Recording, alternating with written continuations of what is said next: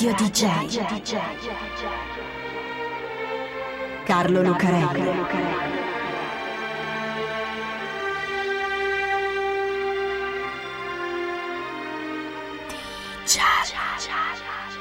Carlo Lucarelli presenta Di Giallo, il radiodramma di Radio DJ.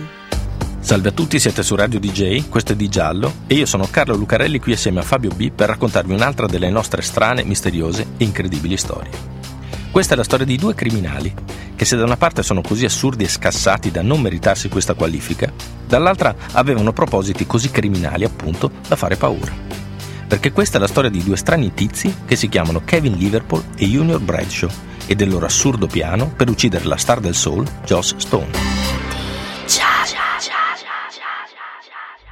Sembra uno di quei filmati di Cops, il reality della Fox che segue i poliziotti americani nel loro lavoro quotidiano, solo che qui siamo in Gran Bretagna. Si vede un'auto della polizia in servizio di pattuglia che ha appena fermato una macchina. È una Fiat Punto rossa, con il faro sinistro tutto ammaccato. Gli agenti l'hanno fermata perché la centrale di polizia della contea di Devon, nell'Inghilterra del Sud-Est, aveva ricevuto alcune chiamate che segnalavano questa macchina sospetta, tutta scassata, che se ne andava in giro per il paesino di Collompton con a bordo due strani tizi che sembravano molto agitati e nervosi. Magari i bravi cittadini di Collompton li avevano segnalati solo perché erano due giovani neri sui 30 anni con i capelli strani, in giro per quella tranquilla cittadina della brughiera inglese. Ma in effetti strani lo sarebbero stati anche se fossero stati bianchi e con i capelli appena fatti. Sono nervosi, in effetti, agitati ed eccitati come se fossero stati pizzicati a fare qualcosa di male. In auto hanno un coltello a seramanico, martelli, nastro adesivo, guanti, punte di metallo grandi come grossi chiodi, passamontagna e un rotolo di sacchetti di plastica. Cose che normalmente non significherebbero molto, che magari qualcuno ce l'ha anche in macchina, ma nell'appunto c'è anche una katana, una spada da samurai giapponese, che non si può portare in giro perché è un'arma, e un inquietante body bag, uno di quei sacchi neri di plastica con la zip in cui si mettono i cadaveri. Da come si comportano i tizi e da come sono messe le cose sembra quasi che stiano per compiere una rapina, o meglio, per infilarsi in casa di qualcuno per rubare. Ma poi arrivano altre notizie e altre segnalazioni. I due hanno avuto qualche precedente penale per violenza e porto abusivo di armi da taglio. La polizia del Gloucestershire aveva già fermato la Punto Rossa quando era andata a sbattere contro il guardrail un paio di ore prima. Non credevano neanche che potesse più ripartire e soprattutto la polizia di Devon trova in auto una cartina della zona con un punto preciso segnato a penna e accanto la scritta Here Joss Stone. Qui c'è Joss Stone. E trova anche un block notice con una serie di annotazioni altrettanto precise su quello che i due vogliono fare. Altro che furto in appartamento.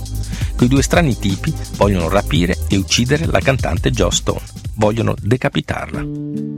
Jocelyn Eves Stoker, in arte Joss Stone, è una star del pop soul inglese nota in tutto il mondo, dove ha venduto almeno 11 milioni di copie dei suoi dischi. Nonostante la sua fama e un'immagine molto sensuale, ha sempre tenuto un profilo molto basso, poco da star. Si è spostata con la famiglia Colmpton quando aveva 8 anni e lì è sempre rimasta a vivere, ben inserita nella sua piccola comunità come una qualunque. La gente del Devon va a trovarla spesso per fare due chiacchiere e basta che bussi sulla porta della cucina che sta sul retro della casa, che è sempre aperta. Anche quel 13 giugno 2011 è così. Joss Stone ha appena finito di registrare il suo quinto album a Nashville, è tornata dagli Stati Uniti e se ne sta a casa a riposarsi chiacchierando con un amico di infanzia, quando suonano alla porta. È la polizia di Devon. Gli agenti vogliono avvertirla che hanno beccato due strani tizi in una vecchia punto che stavano venendo da lei per rubare. Ma come lì in casa sua a Collumpton, a lei che non chiude neanche la porta? Ma che mondo! Dopo qualche ora la polizia torna e con loro c'è anche il sergente Sutcliffe dell'unità Grandi Crimini. No, non venivano da lei per rubare, quei due strani tipi. Volevano rapirla, ucciderla, decapitarla e gettarla in un fiume.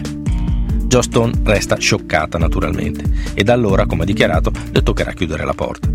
È successo anche a lei, nonostante l'immagine così poco da star. Anche lei è stata toccata dall'incubo dello star system, lo stalker, il persecutore.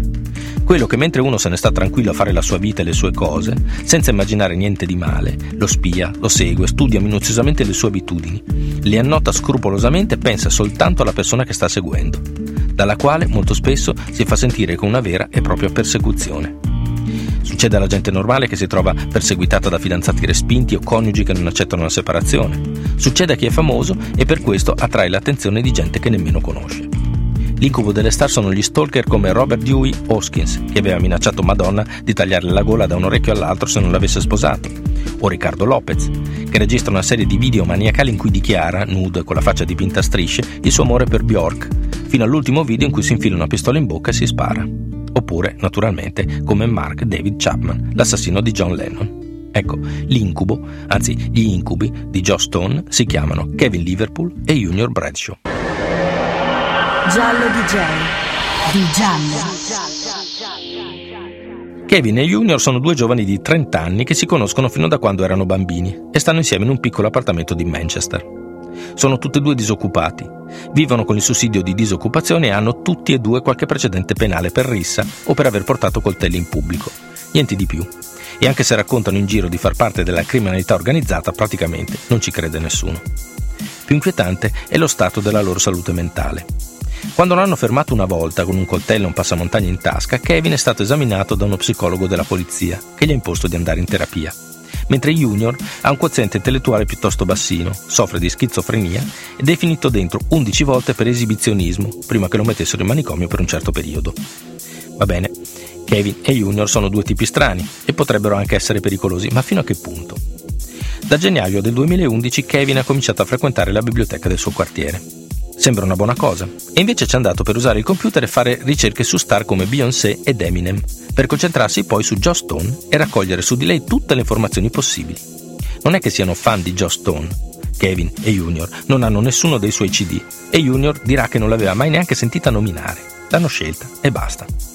Dopo aver stampato articoli di giornale e cartine di Devon, Kevin cerca di procurarsi un'auto, tre pistole semiautomatiche con il silenziatore e un visore notturno riesce solo a rimediare una vecchia punto rossa. Fin qui non sembrano poi così pericolosi, solo due squinternati con una fissazione, ma è così che sembrano tutti gli stalker, dei fissati, magari fastidiosi ma tutto sommato innocui, soprattutto quelli delle star, che di fan anche fanatici ne hanno parecchi, ma non è vero. Lo stalker non è un fan, è un'altra cosa. Kevin e Junior tengono una specie di diario su un block notice, sul quale annotano tutto scrupolosamente. La chiamano Jocelyn, che è il suo vero nome. Loro non sono come tutti gli altri che la chiamano Joe Stone. Loro sono super fan, sono stalker. Il rapporto, anche se a senso unico, è molto più intimo. Allora la colpa di Jocelyn è quella di essere troppo vicina alla famiglia reale, soprattutto al principe William. La regina stessa l'ha invitata al matrimonio del principe. Where's the sense in that? Dov'è il senso in questo? scrivono. Qual è il problema? Jocelyn è una she-devil, una diavolessa, e in questo modo indebolisce la famiglia reale. Non è che Kevin e Junior siano poi questi fan della regina, è che sono stalker e una motivazione, anche se assurda, gli basta. I don't kill just for dollars, non la uccido per soldi, scrivono, ma per una buona ragione. Va bene. Allora Jocelyn è colpevole e va punita. Bisogna andare a casa sua e rapirla, poi ucciderla e decapitarla. E una volta che Jocelyn è morta, find a river to dump her, trovare un fiume per buttarcela dentro. Sì, Kevin e Junior sono due criminali, sono pericolosi e fanno paura ma quello che fanno quel giorno sembra trasformarli nei criminali di una commedia demenziale. Si alzano presto, alle due di notte, e partono dall'appartamento di Manchester sulla loro punto rossa, direzione il Devon, verso il punto marcato sulla mappa, Here Joe Stone. All'alba si fermano a fare il pieno ad una stazione di benzina, nel Gloucestershire. Se ne vanno senza pagare e Junior, che guida l'auto, va a sbattere contro la recinzione metallica di un lavoro in corso. Arriva la polizia che identifica Kevin e Junior e visto che l'auto ha tutto il fanale anteriore sinistro schiacciato sulla ruota e probabilmente non può rimettersi in strada, la lascia lì, in attesa del carro attrezzi. Kevin e Junior intanto se ne sono andati a piedi. Tornano e fanno ripartire la macchina, direzione Ira Josh Stone. Quando arrivano nel Devon, un paio di ore dopo, nonostante tutte le cartine che hanno stampato, si perdono. La strada in cui vive Joe Stone è una stradina piccola e poco visibile, per cui la saltano. Allora fermano un postino e gli chiedono dove abita Joe Stone e gli fanno vedere anche una sua foto su un giornale. Il postino gli dice che non la conosce e non sa dove stia, anche se lo sa benissimo, non è un'informazione che si dà a due sconosciuti esagitati. Allora Kevin e Junior cominciano a girare per il paese, attraversano tutta Columton, dove un po' di gente li nota, e tre persone chiamano il 999, il numero d'emergenza della polizia locale. Arriva una pattuglia che li ferma come in cops e salta fuori tutto il resto. Avrebbero davvero rapito, ucciso e decapitato Joe Stone e adesso il suo corpo senza testa sarebbe finito in fondo a qualche fiume? Nonostante il comportamento da commedia demenziale tipo una pallottola spuntata, la corte che gli giudica decide di sì. Hanno tenuto un comportamento illogico e incompetente, ma questo non significa che non fossero pericolosi, anzi. Non solo. Per l'accusa Kevin e Junior non volevano soltanto punire Joss Stone per una qualche folle mancanza, ma avevano l'intenzione di rapinarla, è scritto nei loro appunti, perché sicuramente aveva in casa una somma di almeno un milione di sterline in contanti. In fondo era o non era un'amica della regina. L'aveva anche invitata al matrimonio del figlio. Il processo dura tre settimane e la giuria ci mette quattro ore ad emettere un verdetto di colpevolezza che il giudice Gilbert trasforma in una sentenza vita per Kevin, considerato la mente del gruppo, che comporti la sua uscita sulla parola non prima di dieci anni, rimandando la posizione di Junior ad un altro processo che si terrà dopo una perizia psichiatrica. Intervistata dai giornali dopo la sentenza, Johnston si dichiara sollevata. Viene da pensare che adesso, quando i cittadini di Colompton andranno a bussare per farle una visita, troveranno la porta della cucina sul retro chiusa a chiave. Radio DJ.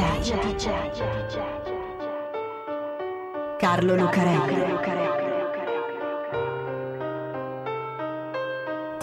DJ.